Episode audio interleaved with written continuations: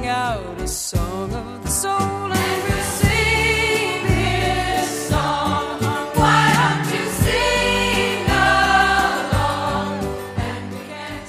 Music has an incredible ability to proclaim the soul's language beyond what mere words can speak.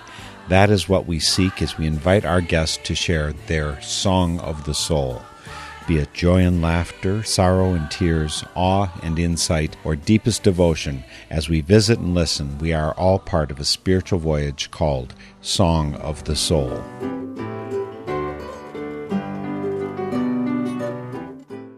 It's no surprise to any of you that I am a big fan of the wide range of folk music and Americana performers, but it is a surprise to me that having lent my ear to so very many such performers for five decades, I still stumble onto more fine artists of whom I'd never heard. One such is my guest for today's show, Steve Suffet.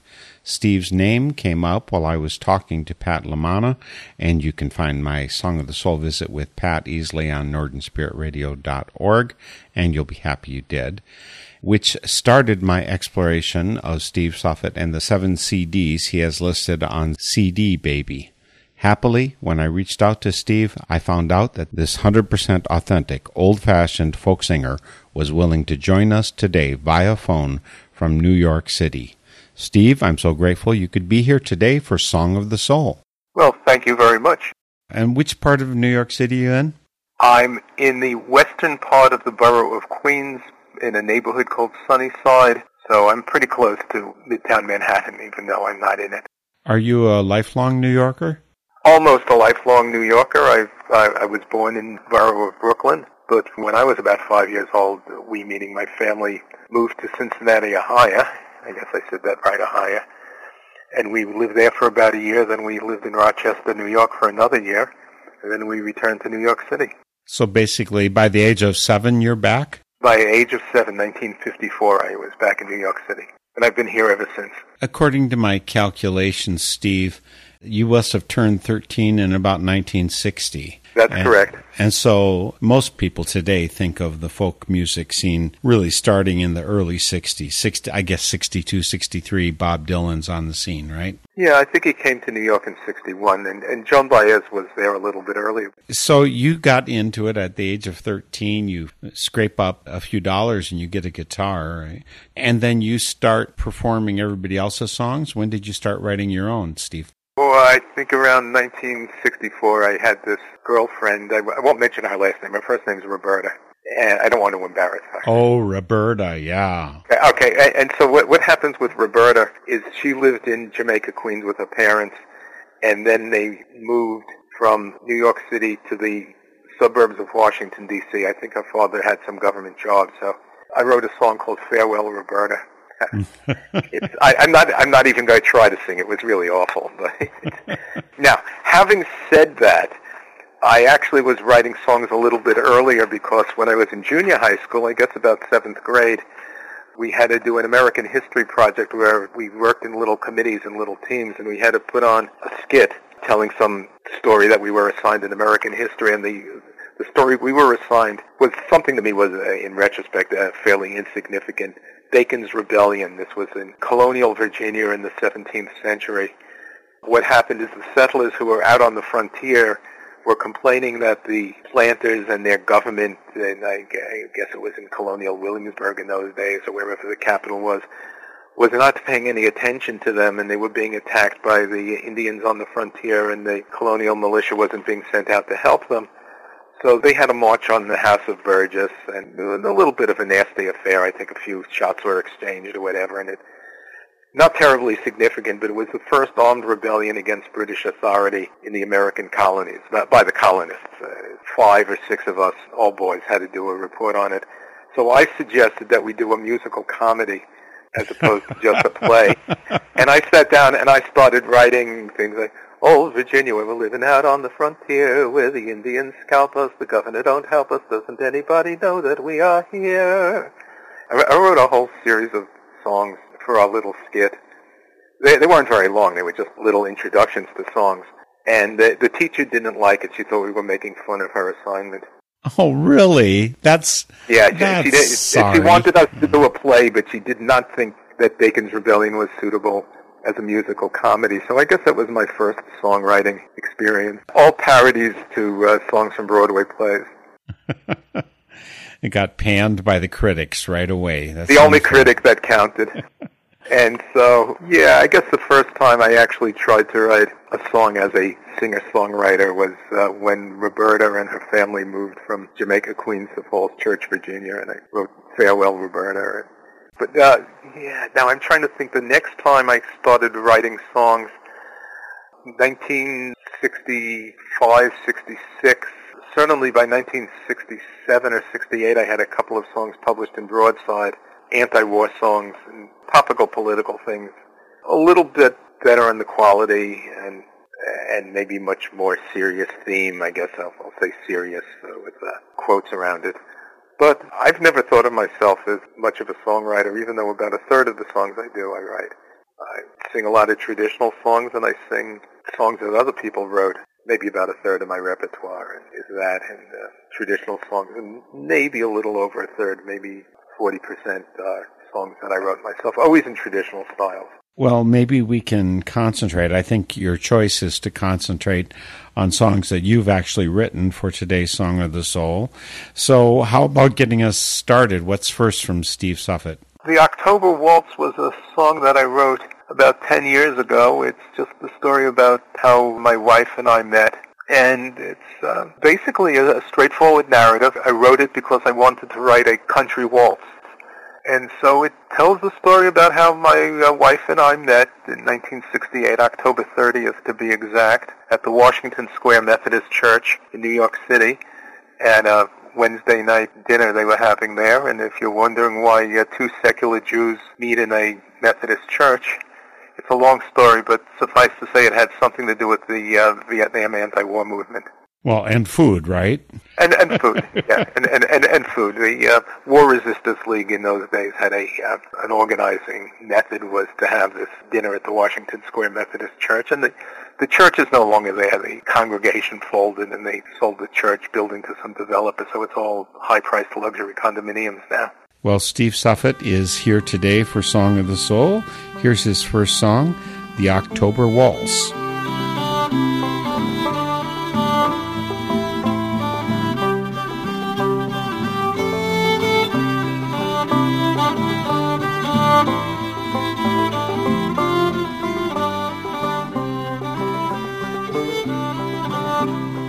Dance with me, dance with me, dance with me, dance with me, waltz me around the floor. Dance with me, dance with me, dance with me, dance with me, the October waltz once more. The October waltz once more. Was a cold October night in the city, the year was 68. I was tired and poor and you looked so pretty the moment you walked through the gate. The moment you walked through the gate. Was a Methodist church, a Wednesday night dinner. That church isn't there anymore. You were the saint who rescued the sinner the moment you walked through the door the moment you walk through the door. Dance with me, dance with me, dance with me, dance with me, waltz me around the floor. Dance with me, dance with me, dance with me, dance with me, the October waltz once more. The October waltz once more. Was it fate or good fortune that brought us together? Or were you there by design? That mystery magic I'll always remember the moment your eyes met mine. The moment your eyes met mine. We got married next summer in a garden of flowers to the sound of a sweet fiddle tune. And we danced round and round in that garden for hours to the October waltz in June. to the October waltz in June.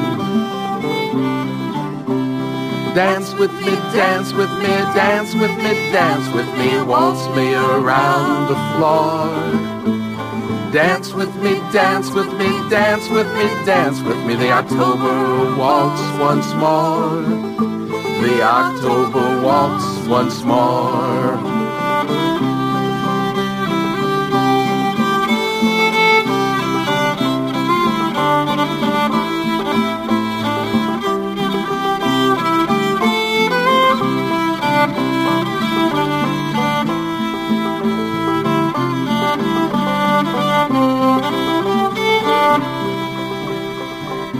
It's been 40 years since that night in October. I think of that night now and then. While we still go dancing over and over to the October waltz once again.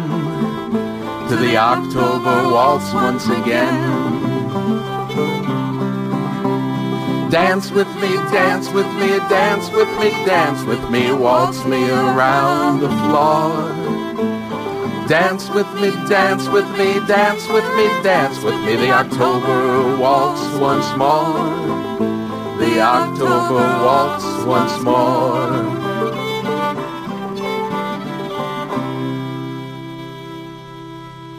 October Waltz by Steve Suffet for today's Song of the Soul.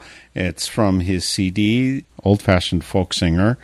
The CD it was originally in was called the Low Rent District. Old Fashioned Folk Singer is a digital compilation of songs that I released, mostly that I released previously. Okay. Well, I'm assuming your first recordings were actually LPs, right? No, uh, my first recordings that were actually released anywhere were CDs, uh, 2005. So you waited all those years. You That's correct. I uh, never got around to it. well, let's keep on going for your music. What do you care to share next for Song of the Soul? I'll do the Evergreen Line. The Evergreen Line runs, or it ran at street level through the borough of Brooklyn, starting at a place called Bushwick Terminal. It used to be a freight terminal. It's it's still there, but it's just some loading docks now. There's no longer a building. And that was at one end. The other end of it was in Ridgewood, Queens, just outside the cemetery of the Evergreens, where it connected with the Bay Ridge Railway. Now, this was a two-mile-long industrial railway that ran at street level, what rail fans call grade level, and it ran for 111 years until it was taken out of service in 1984. And there were places where the tracks were just simply covered with asphalt and they break through the pavement in quite a few places. So you can go walking around some of the streets in Brooklyn and see the remains of the tracks. Uh, The reason I wrote this song is I simply wanted to write a, train song. I wrote a couple of train songs, but I just figured, uh, let me write a song about a train that's here in New York City. And even though it's only two miles long, it played an important role for a, a while, basically serving the businesses, the, uh, the warehouses and the shops in the area and the lumber yards and scrap yards and so on. But what happened with the Evergreen line, the Evergreen branch, is that it just didn't have any customers at the end. So by that time it was uh, owned by the Long Island Railroad and they just shut it down. And there are a lot of train songs, not many are about a railroad that's just two miles long. Well, and it's not that long a song because it only got to cover two miles. the song I think is longer than the rail. well, it is The Evergreen Line by Steve Suffet here today for Song of the Soul. by the dim and flaring lights of a place called Wyckoff Heights. I was born in 1889.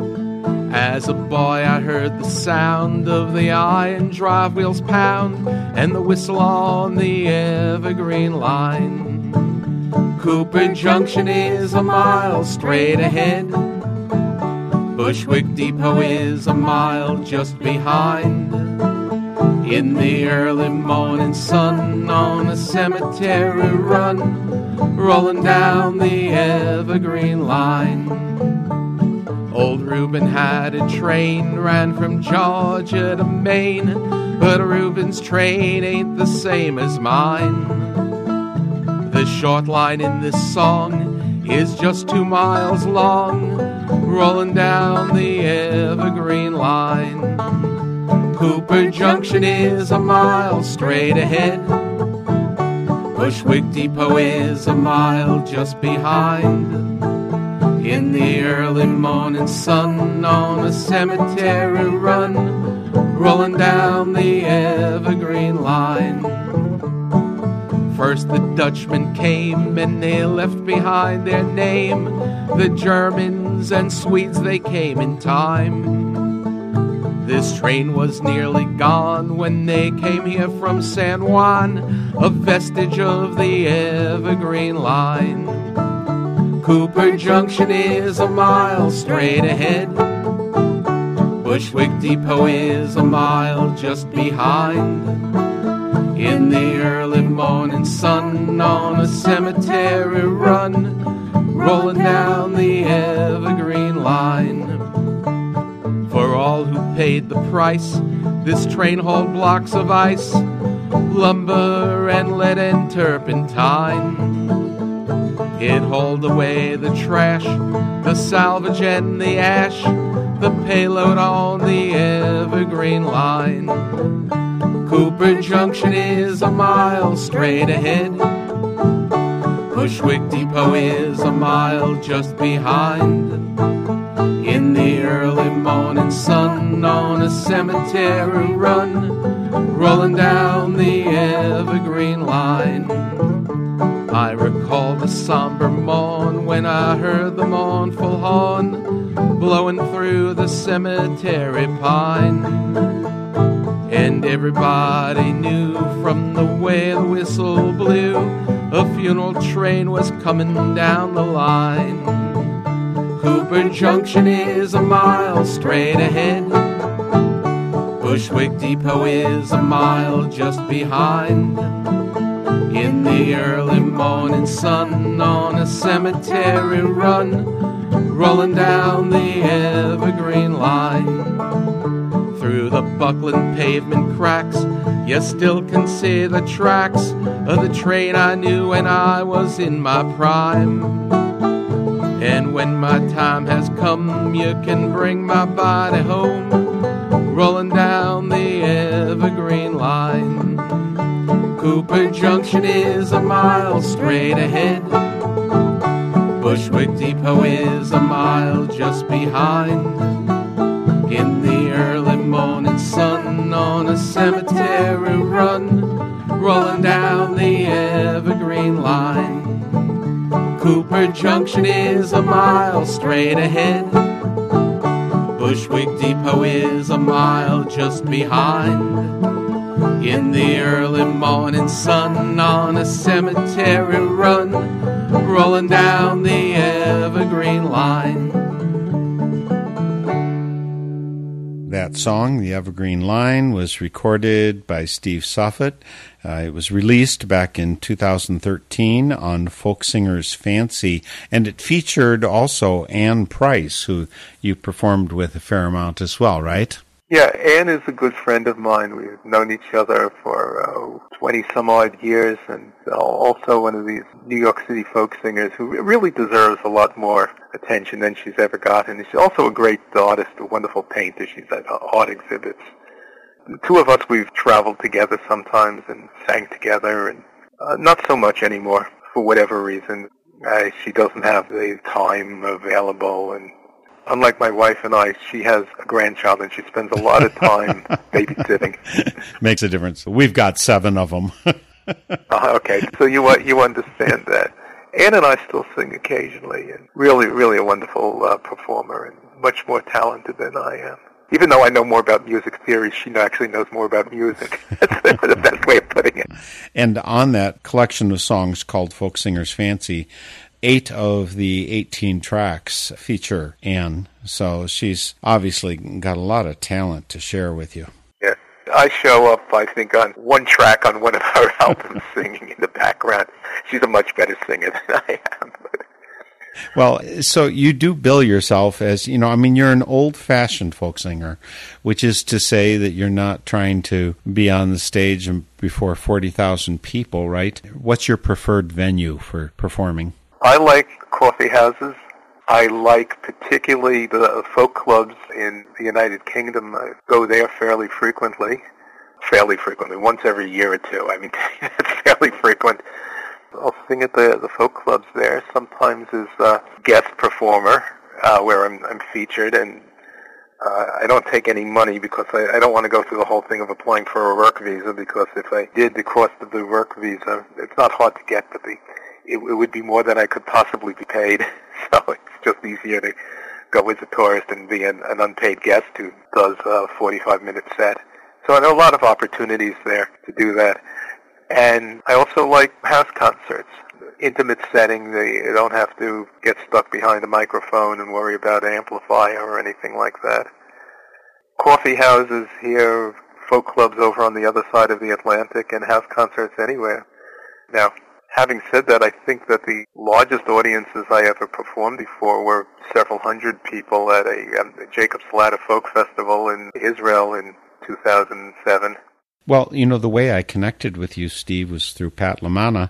I had told her that on October 5th, I'm going to have a bit of a celebration here for my wife and my 25th anniversary, and she turned 70 and I turned 65. And so we're celebrating all of that on October 5th. And I said, you know, Pat, you could drop by. And she said, well, no, I'm going to be with Steve Suffet over in London at that time. Yeah, ho- hopefully that'll work out. I'll I have to make sure that they figure out what's going on with my back, and if all I need is physical therapy or a couple of epidural shots, and that takes care of it, I'll be fine. But otherwise, I don't know.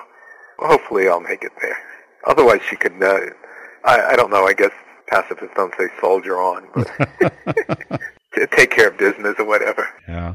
Well, Pat Lamana is really talented, wonderful. I've had her on Song of the Soul previously, and I just totally recommend that people come to northernspiritradio.org and check out my interview with Pat. You can find a link to stevesuffet.com. Suffet is spelled S U F F E T. S U F F E T, That's on northernspiritradio.org, along with all of my guests and interviews of the last 14 years. There's many hundreds of people, wonderful talents, and people doing good work in the world. All of that's on the website, connections to them, the stations where we're broadcast. You can comment on any of these programs, and I'd love to have you comment. Get, feedback is really valuable for us and recommendations uh, because Pat mentioned you, Steve. That's why I have you here. Oh, thank you. And it sounds to me like I should get a hold of Anne Price and connect up with her, see if she's interested in something. You could go to uh, it's www.annprice, Ann with an E, A-N-N-E-P-R-I-C-E dot com. And from there, there's a button that you could click that says contact her. Also on the northernspiritradio.org website, there is a donate button. That's how this full-time work is supported. It's not by government, it's not by corporations, it's because you, the listener, want to support it. Even more so, please support your local community radio stations. Community radio stations all across the U.S., some 40 plus, run our programs. And it's really important, not just for our program, but for all of the other wonderful folks, uh, the music and the insight, the world healing work that is broadcast on community radio that you won't get anywhere else, that you support your local community radio stations. So please start by supporting them.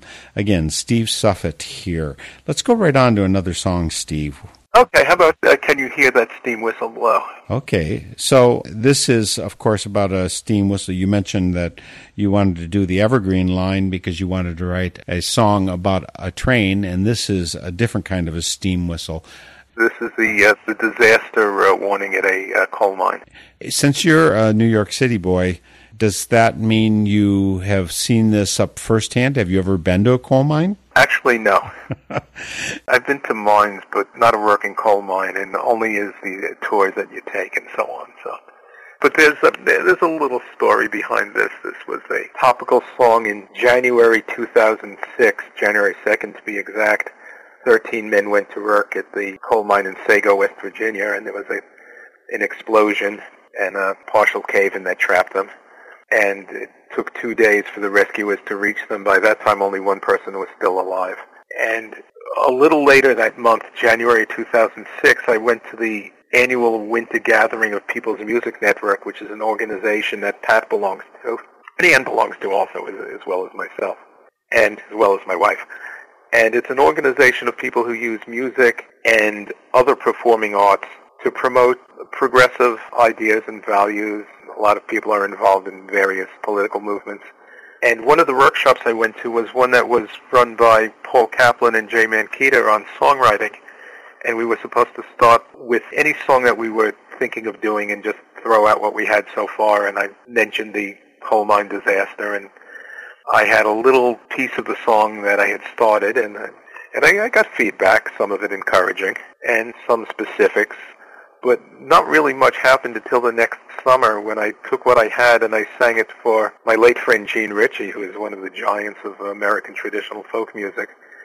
She didn't give me any specific suggestions. Other, she gave me a general suggestion, which is if I'm doing a song about the Appalachian Mountains, try to think Appalachian, even though I'm putting myself into someone else's culture and someone else's mindset, and try to find the musical rhythms and the harmonies and the melodic phrasing and also look for the lyrics that might be appropriate to that setting. And that's what I did, and I, I worked on the song for about a year until I was happy with it. And now we're going to be happy with it as we listen to Steve Suffet's song, Can You Hear That Steam Whistle Blow? Can you hear that steam whistle blow? Can you hear that steam whistle blow? It's shrieking and it's crying, says there's trouble at the mine. Can you hear that steam whistle blow? Can you hear the little girl pray? Can you hear the little girl pray? Can you hear the little girl pray? Bring my daddy home today. Can you hear that steam whistle blow? Can you hear the mine rescue team? Can you hear the mine rescue team? Can you hear the rescue team listening for the miners scream? Can you hear that steam whistle blow? Hear the trapped miners choke? Can you hear the trapped miners choke? Can you hear the miners choke on the fire damp and smoke? Can you hear that steam whistle blow? Can you hear the mine widow moan? Can you hear the mine widow moan? Can you hear the widow moan? Gonna chill you to the bone. Can you hear that steam whistle blow? Can you hear the mine owners lie? Can you hear the mine owners lie? Can you hear the owners lie while another twelve men die? Can you hear that steam whistle blow? Can you hear that steam whistle blow? Can you hear that steam whistle blow? It's shrieking and it's crying, says there's trouble at the mine. Can you hear that steam whistle blow? There's a lamentable number of songs about mining disasters. Even the Bee Gees have one, right? 1941, New York mining disaster, I think it's called. Anyway, so many people have written because there have been so many lives lost in such a dangerous trade. The song that I was most familiar with before this, and it's from a different time and a different place, is Peggy Seeger's song, The Ballad of Spring Hill. Yeah, the town of Spring Hill, Nova Scotia, down in Yeah. the of a Cumberland mine. Yep. Yeah, that's a song I occasionally do. Anyway, this was kind of my own entry into the canon of mine disaster songs. And if you're an old-fashioned folk singer, you have to have one of those songs. I'm pretty sure. Is- Isn't it required in the union book for folk singers that you've got to have a, mining disaster song? I don't know. I'm, I'm- I'm a member of the union. Well, local 1,000 of the American Federation of Musicians. I don't know the handbook, but they do have some things on their website. I didn't see it in there. Well, let's keep going with some more of the wonderful music of Steve Suffet. Well, let me do uh, "Where's My Bagel and Lox." This was a song that a friend of mine, who's also a singer and songwriter, and he also produces a cable TV show called Songs of Freedom, my friend Joel Landy. What Joel and I did was we came up with a tune. Actually, I came up with a tune, and if you listen carefully, it's based on a hunting we will go, roughly. I won't tell you the words we originally had set to it, but they were there were some unkind comments about someone we knew, but it was a good tune. So I created that chorus, um, "Where's My Bagel and Lox," and wrote a few verses, and then sent them to Joel, and he sent them back with more, and I sent him some. And before you knew it, we had I don't know 40, 50, 60, 70 verses. And we keep on writing them. Well, Joel keeps on writing them, and now you wrote one someone wrote a parody called "Where's My Hegel and Locke." Okay. It was a philosophy student who wrote that. Having said that, we just did this for fun, and uh, he's performed it. I've performed it. We've performed this at the New England Folk Festival and the Funny Song uh, Concert. It's the whole history of the human race from uh, creation to final judgment. Actually, we use both versions. We use both the biblical and the uh, Darwinian version. we don't have to take slides. We, we run them there together, and anyway, it's it's just a song that's meant to be fun. Okay, so we're not going to listen to all 50 verses of Where's My Bagel and Lox.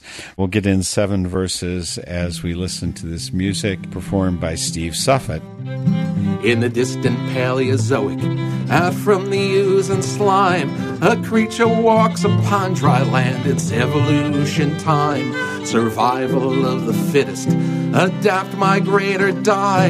And as he breathes primordial air, all creation hears his cry. Where's my bagel and lox? Where's my bagel and lox? The cause can wait until I eat. I want my bagel and lox. Where's my bagel and lox? Where's my bagel and lox? The cause can wait until I eat. I want my bagel and lox. Adam in the garden awakens from a dream. One of his ribs is missing. He's just about to scream when he notices someone beautiful, someone to share his life. And these are the very first words he utters to his wife. Where's my bagel and lox? Where's my bagel and lox? The cause can wait until I eat. I want my bagel and lox. Where's my bagel and lox? Where's my bagel and lox? The cause can wait until I eat. I want my bagel and lox. Moses at the Red Sea, his people in a bind. Before them troubled waters, Egyptians close behind. He lifts his rod up skyward and then begins to pray. Right now he needs a miracle, but first you hear him say, Where's my bagel and lox? Where's my bagel and lox? The cause can wait until I eat. I want my bagel and lox. Where's my bagel and lox? Where's my bagel and lox? The cause can wait until I eat. I want my bagel and lox. Socrates on trial for corrupting Athens' youth. He's facing execution for telling them the truth. I teach them to ask questions. He says in his defense, Let me give you an example. And his words, they come out hence. Where's my bagel and lox? Where's my bagel and lox? The cause can wait until I eat. I want my bagel and lox. Where's my bagel and lox? Where's my bagel and lox? The cause can wait until I eat. I want my bagel and lox. Joan of Arc rides into battle upon a great white steed. The whole French army follows, this woman in the lead. Gonna drive out the invader and redeem their native land. Carefully they listen as she shouts out her command. Where's my bagel and lox? Where's my bagel and lox?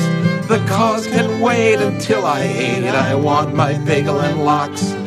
Where's my bagel and lox? Where's my bagel and lox?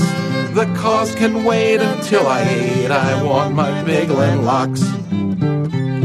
The Teleusians, they have landed upon our swirling sphere. Their leader emerges from their craft, his voice is loud and clear. He tells us they have come in peace, and together we will grow. But before we all can get along, there's one thing he must know. Where's my bagel and lox? Oh, where's my bagel and lox? The cause can wait until I ate. I want my bagel and lox. Where's my bagel and lox? Where's my bagel and lox? The cause can wait until I ate. I want my bagel and lox. After the disaster that ends the human race, humanity stands before its judge and they're meeting face to face. Every man and every woman, everybody great and small, hears the voice of their creator as he says to one and all, Where's my bagel and lox? Where's my bagel and lox? The cause can wait until I ate. I want my bagel and lox. Where's my bagel and lox? Where's my bagel and lox? The cause can wait until I eat. I want my bagel and lox. That was a paltry seven verses of the song Where's My Bagel and Lox by Steve Suffet. His website, stevesuffet.com. Suffet is S U F F E T. Dot com. Of course, the link's on northernspiritradio.org, so you don't have to worry about spelling. Just come via our site. And as I said, it's just seven of the 40, 50 verses, whatever you've written, 60, 70. And because I read this, you know, Steve, I just emailed you a verse that I made up since I'm Quaker. I figured you, did you have a Quaker verse? No, I did not. Okay, it's about time you added one. Any chance you would be willing to sing that verse that I just sent to you? If you'd be willing to do that, why don't you pick up your guitar and see if you can do that? Uh, back in Pennsylvania, the early Quakers came, a wild and rugged land. With peaceful means they tamed. They had their food like oats for sure, John Cadbury's chocolate brought. And though they liked this Quaker food, above else all they sought. Where's my bagel and lox? Ah, where's my bagel and lox? The cause can wait until I ate. I want my bagel and lox. Where's my bagel and lox? Oh, where's my bagel and lox? The cause can wait until I eat. I want my bagel and lox. What an excellent rendition of that verse that I just made. I just, I have a feeling you and I could write some great songs together. Possibly.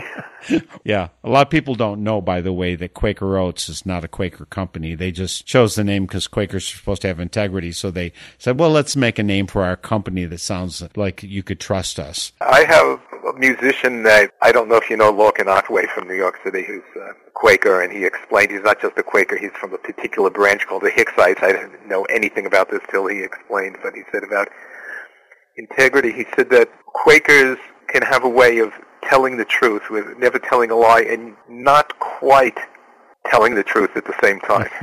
he gave an example, and he said this was the, the classic one, that Quakers who hid slaves, uh, escaped slaves during the antebellum period, if someone questioned them and said, are you hiding any slaves?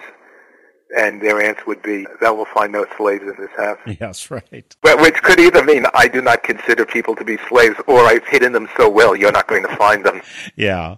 Yeah. There's another way we do it. When someone is suggested, for instance, to be on a committee or for a position, and you, you think that it's like, you know, that's, that's crazy, that person, you don't say it that way. You still want to be a considerate, thoughtful, peaceful Quaker. So you say, well, that's not a name that would have occurred to me. And understatement is good.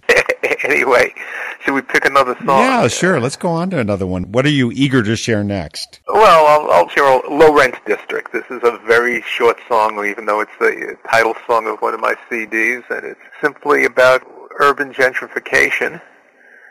And uh, all I can say about it is I sang this once at the New England Folk Festival in Mansfield, Massachusetts, or was it in Natick, Massachusetts? It's moved around a little bit in the Boston area. And afterwards, this, I say young person, I probably in his mid-twenties, maybe even older, but probably not, said to me, oh, you wrote a song about your father. And I said, yeah, yeah, sure, thank you. But it has a chorus and it, "Go away, old man." and that has to be your father. Okay. Of course, so uh, the, the song pretty much speaks for itself. And when they talk about places like all, an all-night coffee shop where you could while away your time, or a one-dollar movie house, those are real places I had in mind. And when I say, "And where is Tony's barber shop?" It used to be on the street. I'm thinking of a real Tony's barber shop, and then it was gone, and in its place, like Mr. Anthony's hair salon opened. the world has gone downhill, hasn't it? And instead of two dollars for a haircut, it was twenty-five dollars for a haircut. Yeah, well, we're laughing about it, but the low rent district and the people who made ends meet by using those kind of facilities are real. The song is Low Rent District. It's in the collection called Old Fashioned Folk Singer by Steve Suffet. It's also the title of a CD called Low Rent District. And here's Steve Suffet. Where is the low rent district? Where are the tenement slums? Where can I find a cheap place to live? I don't mind the winos and bums. Where can I find a cold water flat for $21 a week? Where is the low rent district? That is the housing I seek. Go away, old man, go away, old man, go away, old man, go away. Where is the all night coffee shop where I'd while away my time? I'm not naive enough to think coffee still costs a dime. But I don't want to pay up to four smackaroos for what they call a venti of Joe. Where is the all night coffee shop? That's where I want to go. Go away, old man, go away, old man, go away, old man, go away. Where is the one dollar movie house with gum stuck under the seat? And where is Tony's barber shop? It used to be on this street. And where can I find the land of the free and find the home of the brave? All I can see is the land of the rich. It's becoming the home of their slave. Go away, old man, go away, old man, go away, old man, go away. Go away, old man, go away, old man, go away, old man, go away.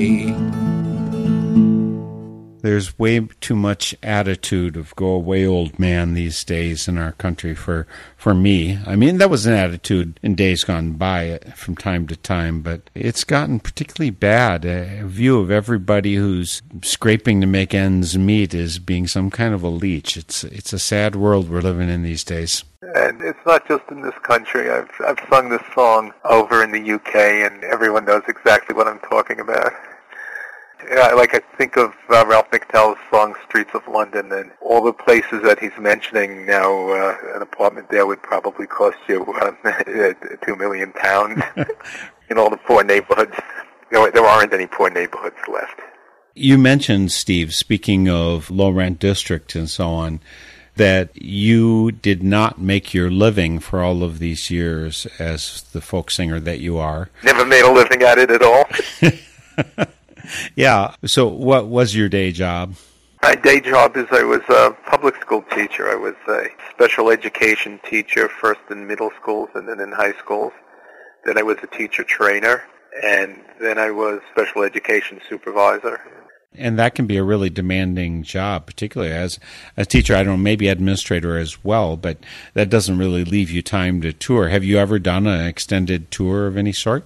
No, I've occasionally gone over to the UK for two weeks and done a, a series of unpaid gigs. I've, aside from that, the only tours I've ever taken are two nights out. I remember once I was performed in uh, Annapolis, Maryland, one night, and then the next night I was in Richmond, Virginia, and then the next night I was back home. So that's about the longest tours I've done. I've uh, I've I've also done a couple up in New England where I'm out for two nights.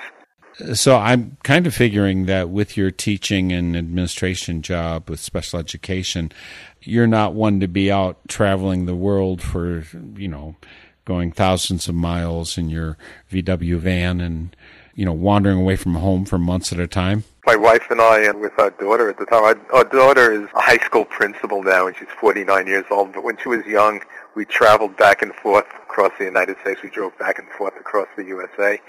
That's when she was five. Then two years later, when she was seven, we drove out west across Canada, then down to San Francisco, and then back across the U.S. So we made two transcontinental trips, but just for the fun of it. So basically, the first time we went across country and back, we took Interstate 80, and the second time we went across the Trans-Canada Highway, but we came back on Interstate 80. And a few years ago, I decided I had written a couple of trucker songs, and the only trucks I've ever driven were U-Haul vans, and I, I don't know if that counts or not. And I've only driven them locally, moving from one point of New York City to another, so not much experience there. But I do have a friend her first name is Ada, who has a cousin who's an interstate trucker. Uh, his name is Scott. And there was a little discussion that I had discovered that if you're driving across country and you're on your way back to New York City, that if you stop to eat in Toledo, Ohio, and you drive all night long, you could make New York City at dawn. And this is something that apparently people who drive for a living know also. So that became a theme around which to build a song, or just a little grain, not so much a theme. The theme is transcontinental uh, trucking. And what I did is I took an old railroad song, 900 Miles, and I kept the refrain. I kept kind of the, the little coda, and I rewrote the basic tune. The original kind of goes up and down melodically, and I just kind of have it as a descending scale, a minor scale to a point, and then put my new words together with this refrain that is borrowed entirely from the original railroad song, and I, I made a new song out of it. And I should mention that some of the people who do accompaniment for me, I play guitar on a, most of my recordings. I've done a little bit of banjo, and I've done some uh, Appalachian Mountain dulcimer, but mostly I stick to guitar. And so if you hear a banjo and a guitar, the guitar is uh, my own and the banjo is someone else. So there's this woman, Robin Greenstein, a very, very good musician who I have as my banjo player on a lot of my recordings, and a woman named Gina Tlamsa, T-L-A-M-S-A, who plays fiddle on a lot of my recordings. You can hear uh, what they do on some of these songs, and on Truckers 900 Miles, I actually asked Robin as kind of a counterpoint to on the banjo try to play the original tune as an accompaniment to my new melody, and I, I think it works out. And the song is Truckers 900 Miles by Steve Suffet and all those folks he just mentioned. I'm rolling down the road, got a 24 ton load. This rig is the only thing I own. And if I run her right, I'll be home tomorrow night. Cause I'm 900 miles from my home. And I hate to hear that lonesome diesel blow. That long whistling down. I ride this road the most when I roll from coast to coast. Frisco back to New York town. Every breakdown and delay another lonely day. Cause I'm 900 miles from my home. And I hate to hear that lonesome diesel blow. That long whistling down. I flew through Chicago just about an hour ago. Toledo is where I'll chow tonight. If I roll the whole night long, I'll hit Jersey just at dawn. Cause I'm 900 miles from my home. And I hate to hear that lonesome diesel blow. That long whistling down. Gonna climb that ridge and roll across that bridge. I'll drop my load and head straight way for home. For a day or two and then I'll be on the road again. I'll be 900 miles from my home. And I hate to hear that lonesome diesel blow. That long whistling down.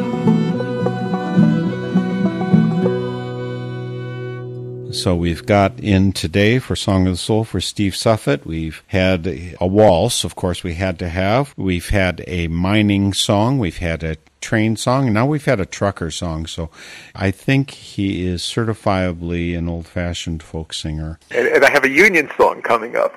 Oh, okay. Well, that'll cap off the whole thing. And That'll cap off uh, Got My Union and is uh, this is a seamless garment. It's the complete thing. It's the real McCoy. Yes, and I've and I've, been a member of uh, let's see how many unions. Uh, so I guess in my life I've been a member of five different unions. But anyway, I I wrote this song because I had been invited to provide some entertainment at a luncheon for a union, the Organization of Staff Analysts, which is a very small municipal union, independent municipal union in New York City. So I was invited to sing some songs at a luncheon of the union right before I went there, my wife and I stopped off at a coffee shop, and but literally on my napkin, I started writing out these words.